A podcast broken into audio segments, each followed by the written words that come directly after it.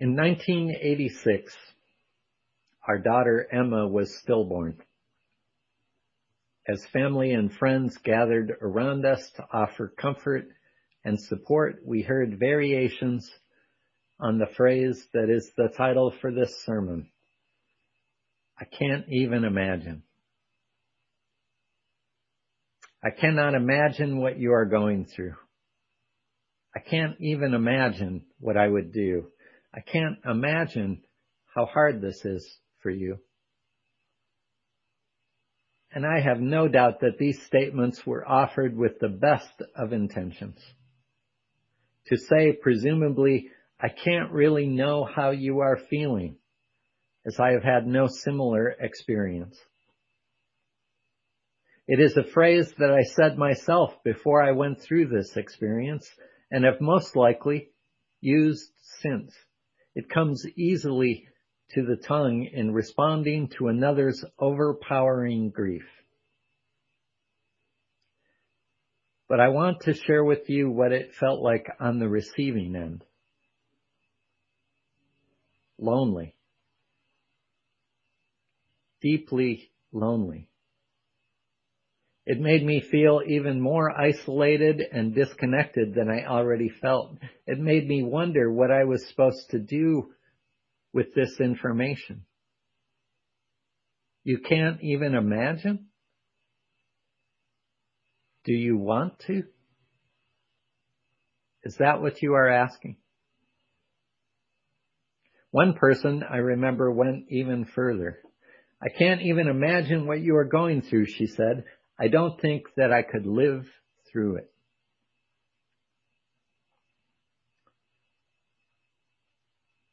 And I wondered, what is wrong with me?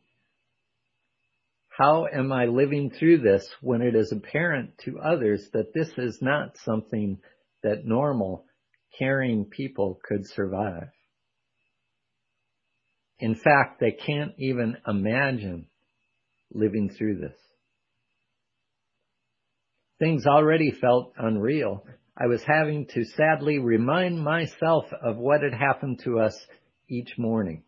Now I felt that not only had things changed, but they had changed irretrievably and there was no longer a connection between my world and the normal world, the world of those well-meaning, caring people who could not even imagine my world.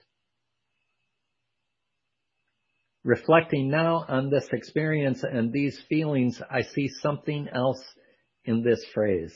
As I hear others say it and think about the instances in which I have said it or thought of saying it, I realize that there is an underlying fear and a sort of superstition that runs underneath it all.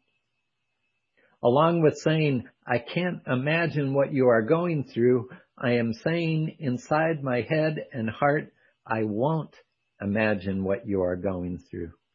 I can't allow myself to imagine that because it threatens this world in which I feel fairly safe and secure, this world in which things like that don't happen. I can't even imagine because if I do, it opens up possibilities which I don't want to consider. And understand, please, I don't think this is intentional on anyone's part. But it does indeed feel when one experiences great tragedy, deep grief, extreme sorrow, that one has entered into another world. And when people are telling you that they can't even imagine what you are going through, it seems to confirm that. And here's the message I want to bring. It's the same world. I used to live in that world where these things didn't happen until they did. And what I came to realize is that I didn't cross over into another world. I came to a little bit deeper understanding about this world. This is the world where such things happen.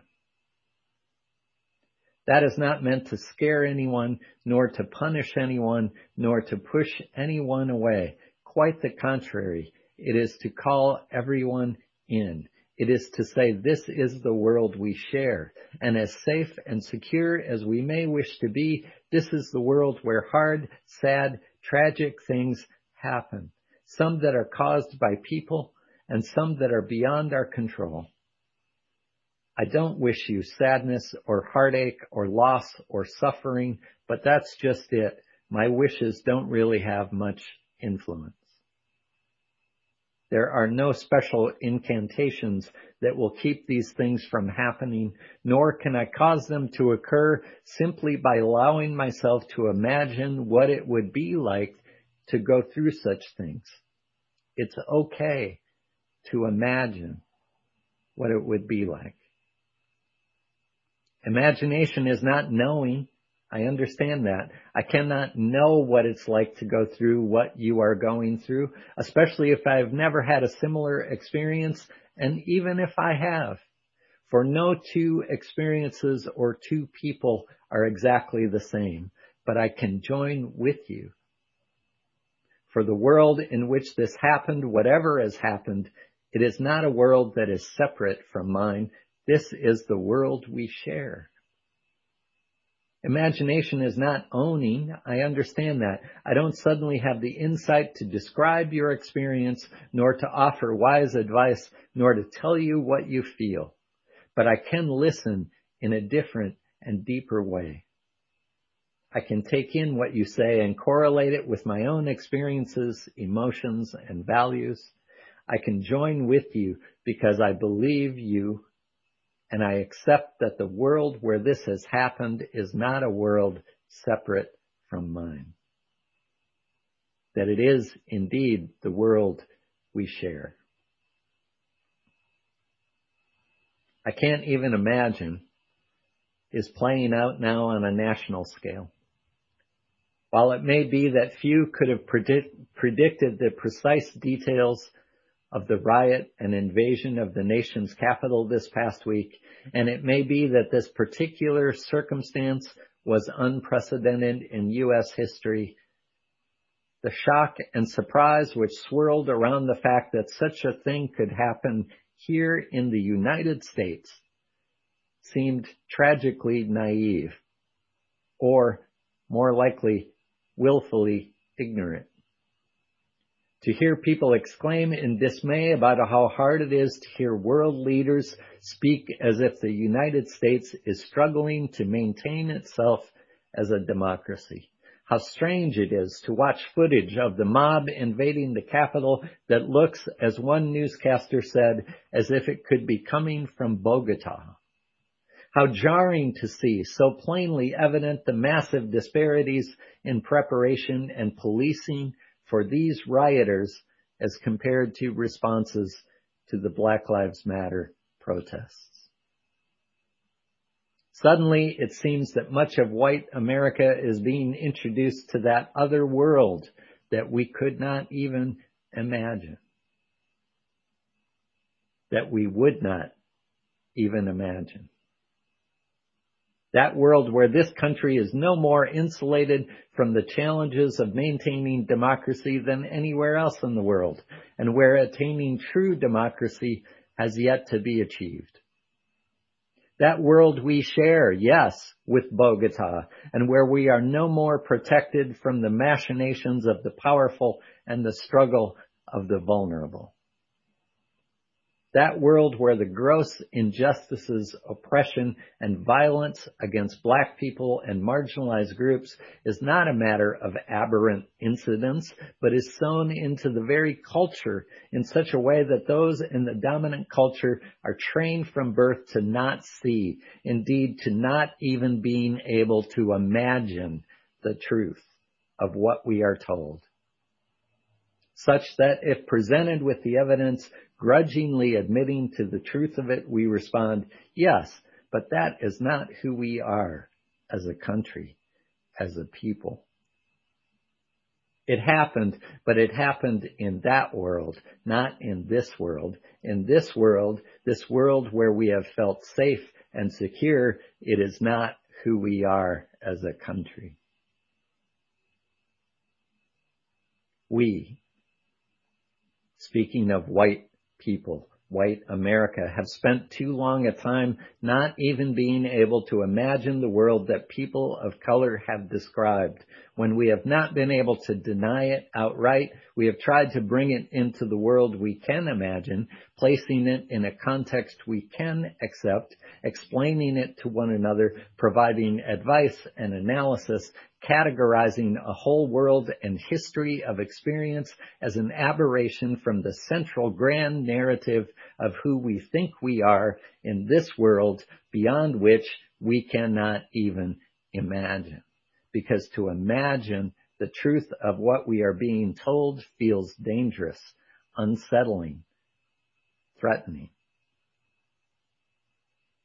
You will hear talk of the two Americas, and I understand what that is describing.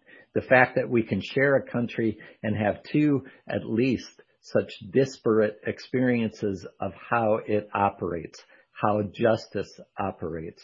But here is the message I want to bring. It's the same world. There's only one America, the America that we couldn't imagine or wouldn't let ourselves imagine that's the only one there really is.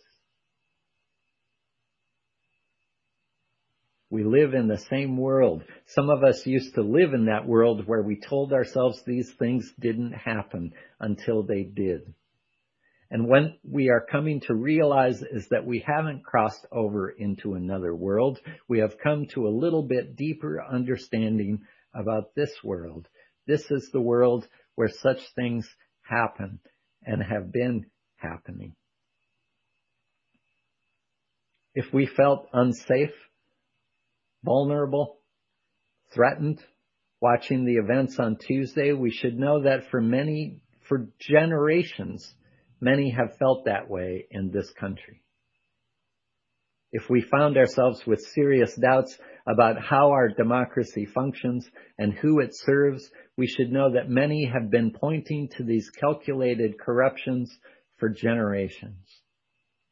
If we felt uncertain about what exactly was being protected by those who are charged to protect and serve, we should know that the race-based limits of police protections have been exposed over and over with justice yet to be served. If we find ourselves in an America that we had never imagined, it is because we did not allow ourselves to imagine the experience of those who were telling us what America is. As police finally began clearing people off the Capitol grounds with tear gas, a participant in the riot said to a small group gathered around her, crying, her voice shaking, they're shooting at us.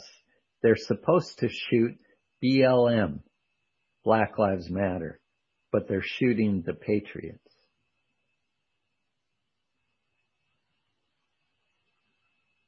As difficult as that is to hear, she was expressing a painful truth about this society and the way we have been taught implicitly or explicitly that it works. This is not meant to scare anyone, nor to punish anyone, nor to push anyone away. Quite the contrary. It is to call everyone in. It is to say, this is the world we share. And as safe and secure as we may wish to be, this is the world where hard, sad, tragic things happen. Some that are caused by people and some that are beyond our control. And when we are witness or participants in the hurt caused by people, we have the ability to act to change them. There are no special incantations that will keep these things from happening, no magical conjuring of shining cities on a hill, nor can I cause them to occur simply by allowing myself to imagine what it would be like to go through such things. It's okay to imagine the experiences of those who suffer injustice and oppression and terror. Imagination is not knowing. I cannot know what it's like to go through what you are going through. but I can know that it is not a world that is separate from mine, that it is the world we share.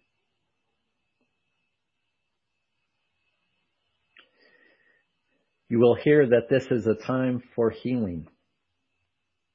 We cannot heal if we do not allow ourselves to even imagine that hurt has occurred and is occurring. We cannot heal if we insist that the hurt is caused by people who are not actually responsible because it is not who they are. We cannot heal until we imagine ourselves out of the world that holds an illusion of safety and into the real world of struggle and joy, pain and promise, hurt and hope, risk and resilience, loss and love. We cannot heal until we accept that there is one world, this world, which holds us all.